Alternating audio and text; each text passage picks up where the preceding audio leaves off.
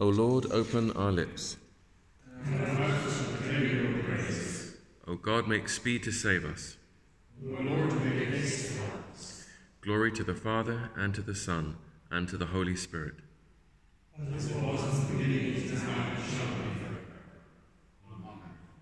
Praise the Lord.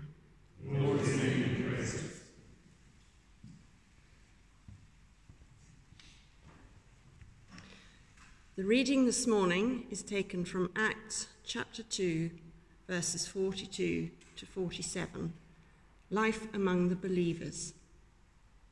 They devoted themselves to the apostles' teaching and fellowship, to the breaking of bread and the prayers. Awe came upon everyone because many wonders and signs were being done by the apostles. All who believed were together and had all things in common. They would sell their possessions and goods and distribute the proceeds to all, as any had need. Day by day, as they spent much time together in the temple, they broke bread at home and ate their food with glad and generous hearts, praising God and having the goodwill of all the people. And day by day, the Lord added to their number those who were being saved. This is the word of the Lord.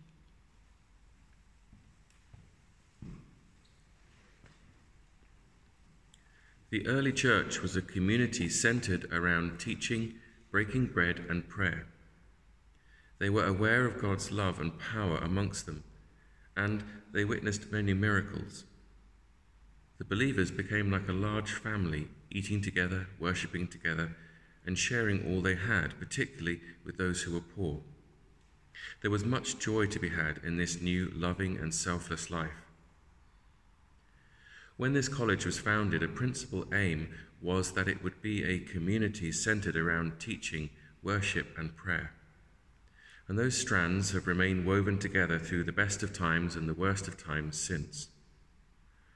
One of the silver linings of these strange days is that people all over the world, though in isolation, are rediscovering community, looking out for those who are vulnerable, buying shopping for a neighbour, helping each other in whatever way they can, sharing and caring.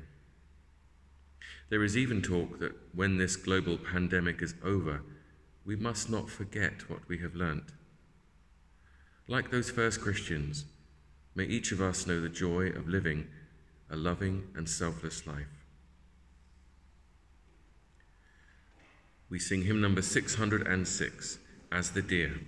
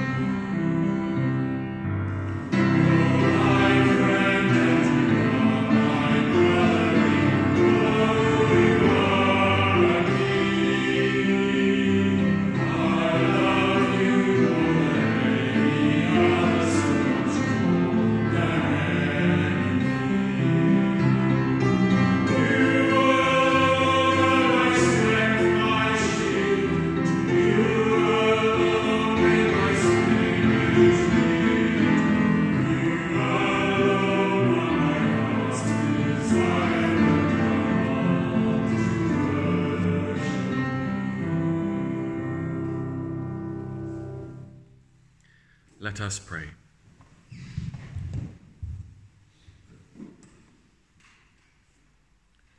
O Lord, our Heavenly Father, Almighty and ever living God, we give you thanks for bringing us safely to this day.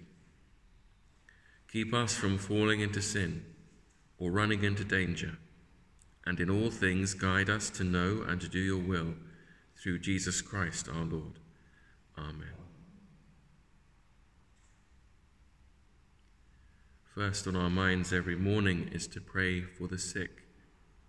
And we continue to do that now as we pray for Joshua, giving thanks for every small improvement and snippet of hope. We continue in our prayers also for Tobias, for Antoinette's daughter, Sinead, for Nicola's father, Donal, for Stella Mew, and for all those known to us who are unwell at this time. We thank you, Lord, that each is so very precious to you.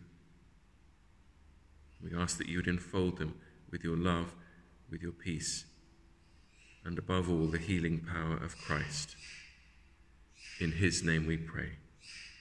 Amen. In your eyes, Father, all are loved, created in your image, a part of your purpose, of equal worth. Forgive us that we have divided this world into the haves and have nots, into the rich and the poor, the in crowd and the outcasts, members and non members, us and them. Forgive our insensitivity, our selfishness, our greed and pride. Help us to learn from the examples of those first Christians with their selfless generosity and love for all, and to see others as you see them through Jesus Christ our Lord. Amen. And we close with the words of the grace. The grace of our Lord Jesus Christ, and the love of God, and the fellowship of the Holy Spirit be with us all evermore.